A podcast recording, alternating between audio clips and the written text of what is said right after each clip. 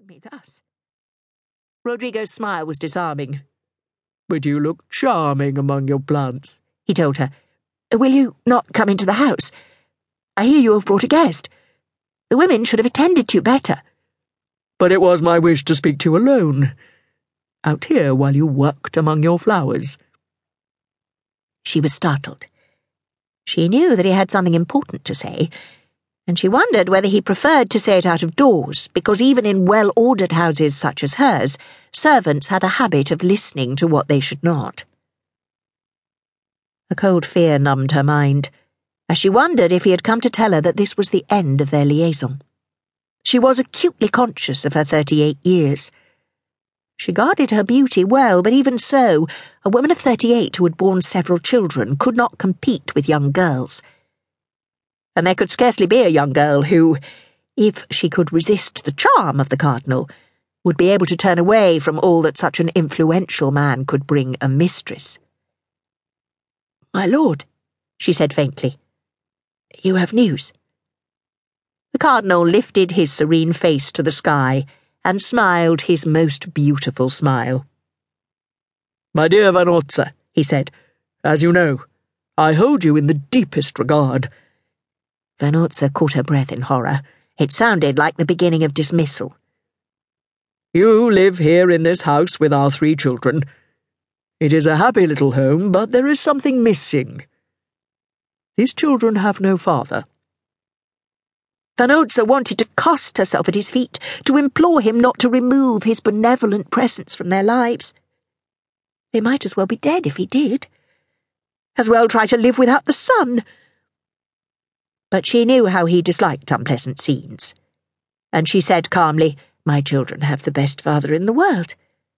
I would rather they had never been born than that they should have had another. You say delightful things. Delightfully, said Rodrigo. These are my children, and dearly I love them. Never shall I forget the great service you have done me in giving them to me, my dearest love.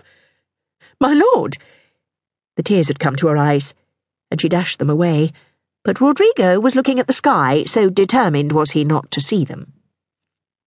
But it is not good that you should live in this house, a beautiful and still young woman, with your children about you, and only the uncle of those children to visit you. My lord, if I have offended you in some way, I pray you tell me quickly where I have been at fault. You have committed no fault, my dear Vanozza. It is but to make life easier for you that I have made these plans. I want none to point at you and whisper, Ah, there goes Vanozza Catani, the woman who has children and no husband. That is why I have found a husband for you. A husband? But my lord! Rodrigo silenced her with an authoritative smile. You have a young baby in this house, Vanozza. She is six months old. Therefore, you must have a husband. This was the end. She knew it. He would not have provided her with a husband if he had not tired of her. He read her thoughts, but it was not entirely true that he was weary of her. He would always have some affection for her, and would continue to visit her house, but that would be mainly to see his children. There were younger women with whom he wished to spend his leisure. There was some truth in what he was telling her. He did think it wise that she should be known as a married woman, for he could not have it said that his little ones were the children of a courtesan. He said quickly, Your husband's duties will be to live in this house, to appear with you in public. They will end there, Vanozza. Your lordship means. Do you think that I could mean anything else? I am a jealous lover, Vanozza. Have you not yet learned that?